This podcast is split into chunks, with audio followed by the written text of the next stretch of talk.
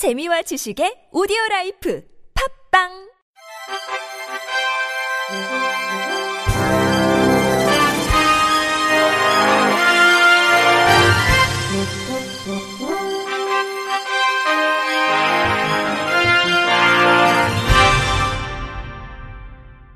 청취자 여러분 안녕하십니까? 6월 15일 금요일 KBRC에서 전해드리는 생활 뉴스입니다.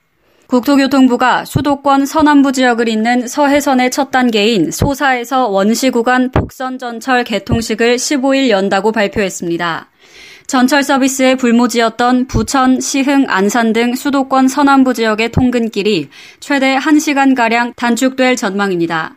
소사에서 원시선은 부천 소사역을 출발해 시흥 시청역을 지나 안산 원시역까지 이어집니다. 총 거리는 23.3km로 정거장은 총 12곳이 설치됐습니다. 2011년 4월 착공 이후 7년여 만인 16일부터 운행을 시작합니다. 부천 소사에서 안산 원시동까지는 자동차로는 1시간 30분가량 걸리지만 이 전철을 타면 33분이면 도착할 수 있습니다. 소사역과 초지역에서는 각각 경인선과 안산선으로 환승할 수 있습니다.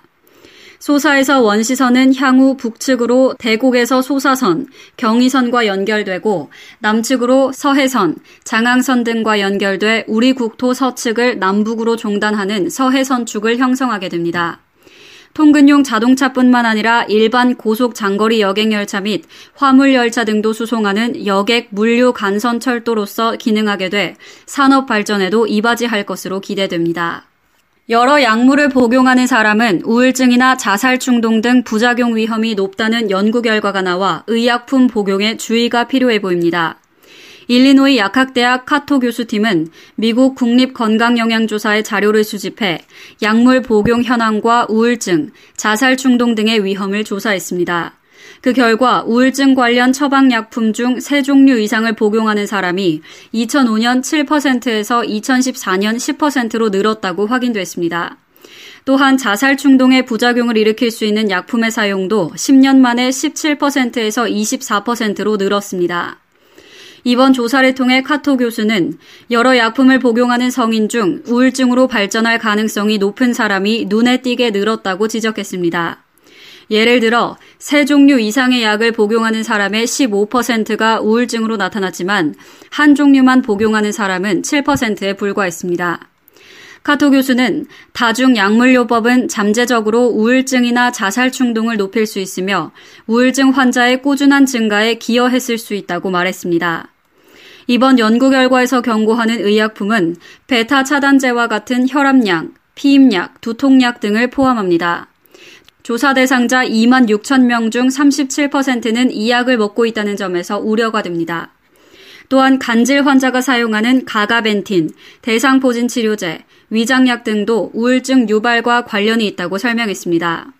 이 중 처방전 없이도 약국에서 구매할 수 있는 약도 있어 약물 남용 문제와도 연관됩니다. 연구팀에 따르면 미국 성인 15%는 다섯 종류 이상의 처방약을 복용 중입니다. 카토 교수는 이번 연구가 의약품의 부작용이 우울증이라는 것을 증명한 건 아니지만 다중약물요법이 우울증과 연관이 있을 수 있다는 점을 지적한 것이라고 설명했습니다. 옷이나 가방 사용하다가 품질이 불량해서 혹은 세탁을 망쳐서 속상한 적 있을 텐데요. 소비자원에 접수된 분쟁 사례들을 분석한 결과 57%는 업체의 책임인 것으로 나타났습니다. KBS 박대기 기자가 취재했습니다. 초등학생 책가방이 구입한 지 석 달 만에 어깨끈이 떨어졌습니다. 판매업체에 문의하자 교환이 안 된다는 말뿐 유상 수리조차 거부당했습니다. 인터뷰 김모 씨 가방 구매자. 어, 그런 게 준비가 안 돼 있다. 무조건 안, 그냥 안 된다고만 계속 얘기를 하셔서 좀 사실 어처구니가 어이가 없고. 이 여성은 백화점에서 산 코트에서 털이 자꾸 빠져 반품하려 했지만 거절당했습니다. 백화점을 오간 지 40여일, 세 차례 심의를 거치고 나서야 뒤늦게 환불받을 수 있었습니다. 인터뷰 이모씨 코트 구매자. 심의 들어가고 또 한 번 들어가는데 한 뭐 보름 정도 그렇게 걸리고 하니까 뭐 시간도 많이 가고 거기에 뭐 스트레스도 많이 받고 지난해부터 올해 3월까지 의류 제품 분쟁으로 한국 소비자원 심의를 받은 사례는 6,200여 건. 이 중 절반이 넘는 57%가 제조업체나 세탁업체 등 사업자 책임으로 밝혀졌습니다. 제품을 잘못 다루는 등 소비자 책임은 18%, 책임 소재를 가리기 어려운 경우도 25%에 달했습니다. 사업자 책임일 경우 교환이나 환불, 수리가 가능하며 보상액은 사용기간에 따라 달라질 수 있습니다. 그러나 구매자가 책임 여부를 일일이 따지기 어려운 데다 판정 전까지 업체들이 후속 조치를 거부해 소비자 불만이 큽니다. 소비자원은 의류를 다룰 때 미리 주의사항을 꼼꼼하게 확인하고 세탁소에 맡겼던 제품은 받는 즉시 하자가 있는지 확인할 것을 당부했습니다.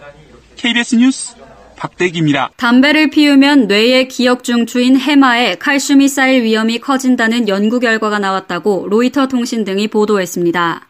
보도에 따르면 네덜란드 위트레흐트 대학 메디컬 센터 노인의학 전문의 에스테르 브라우어 박사 연구팀은 2009년에서 2015년 사이에 기억장애 클리닉을 방문한 1991명의 뇌 영상과 인지 기능 테스트 자료를 분석한 결과 담배를 피우거나 당뇨병이 있는 사람은 다른 사람에 비해 뇌의 장단기 기억을 담당하는 해마에 칼슘이 침착될 위험이 약 50% 높은 것으로 나타났습니다. 연구 대상자의 19%인 380명의 해마에서 칼슘 침착이 발견됐습니다. 흡연자는 비흡연자보다 해마의 칼슘 침착 위험이 49%, 당뇨병 환자는 당뇨병이 없는 사람에 비해 50% 높았습니다. 브라우어 박사는 칼슘 침착은 흡연자와 당뇨병 환자의 공통으로 나타나는 혈관 장애와 연관이 있고 이는 해마 조직의 위축과 그에 따른 인지 기능 저하를 가져올 수 있기 때문에 놀랍지 않을 수 없다고 말했습니다. 미국 존스 홉킨스 의대 신경과 전문의 레베카 고테스만 박사는 이 연구에서 비록 해마의 칼슘 침착이 인지 기능 저하와 관계가 없는 것으로 나타났지만 혈관이 건강하지 않은 사람일수록 칼슘 침착이 많아지며 특히 해마의 칼슘 침착이 심해지면 인지 기능 저하가 나타날 수 있다고 논평했습니다. 미국이 기준금리를 인상함에 따라 국내 대출금리 상승세가 이어질 것으로 보입니다. 이에 따라 취약계층의 원리금 상환 부담이 가중되고 이들이 보유한 대출이 부실화될 것이라는 우려가 나오고 있습니다.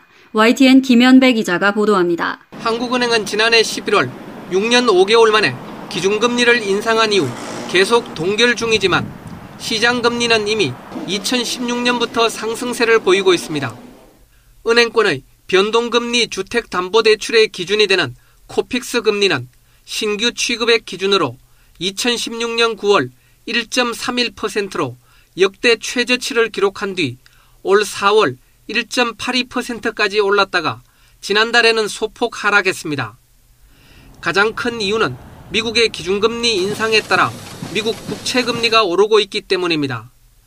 한국은행이 당분간 기준금리를 인상하지는 않더라도 인하 역시 없을 것이란 시장의 예상도 시장금리 상승의 요인으로 작용하고 있습니다. 이처럼 시장 금리가 오르면서 이를 기반으로 한 은행권 대출 금리도 줄줄이 오르고 있습니다. 한국은행 통계를 보면 신규 취급액 기준으로 은행권 주택담보대출 금리는 지난해 9월 3.24%에서 올해 4월 3.47%로 0.23%포인트 올랐습니다.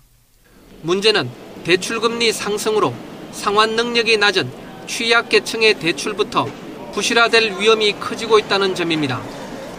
실제로 중저신용자 또는 저소득층이 주로 찾는 제2금융권 위주로 연체율이 오르고 있습니다. 올해 1분기 말 현재 저축은행의 가계대출 연체율은 4.9%로 지난해 말보다 0.4%포인트 상승했습니다. 이 중 신용대출 연체율은 6.7%로 0.6%포인트 올랐습니다. 인터뷰 조영무 LG경제연구원 연구위원. 은행권보다는 비은행권, 그리고 주택담보대출보다는 비주택담보대출 쪽에서 가계대출의 연체율이 높아지는 경향이 나타나고 있다라고 하는 점에서 취약계층의 부채 상환 능력 약화와 함께 아, 돈을 빌려준 금융기관들의 부실화 가능성에도 대비해야 할 것으로 보여집니다.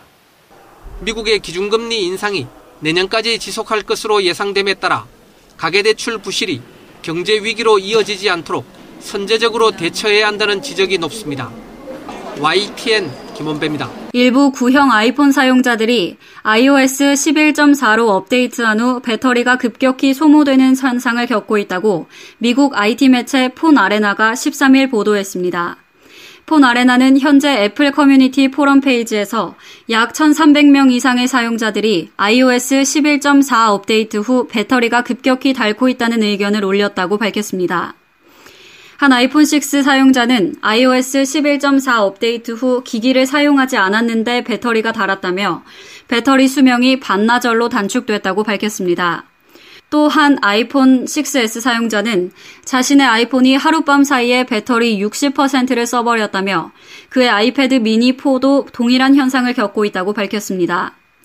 어떤 사용자는 배터리가 매 20초마다 1%씩 소모되고 있다고 밝혔으며 일부 사용자는 와이파이를 끄면 배터리 성능이 돌아온다며 해당 버그가 와이파이와 관련이 있는 것으로 보인다고 밝히기도 했습니다.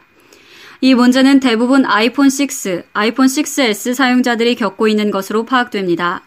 현재까지 애플 측은 해당 문제에 대한 입장을 밝히지 않고 있다고 폰 아레나는 전했습니다.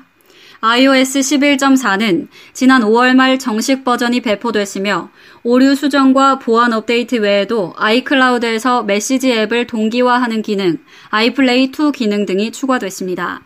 끝으로 날씨입니다. 16일 전국이 대체로 맑겠지만 동해 남해상의 날씨가 좋지 않아 조업할 때 주의하셔야겠습니다.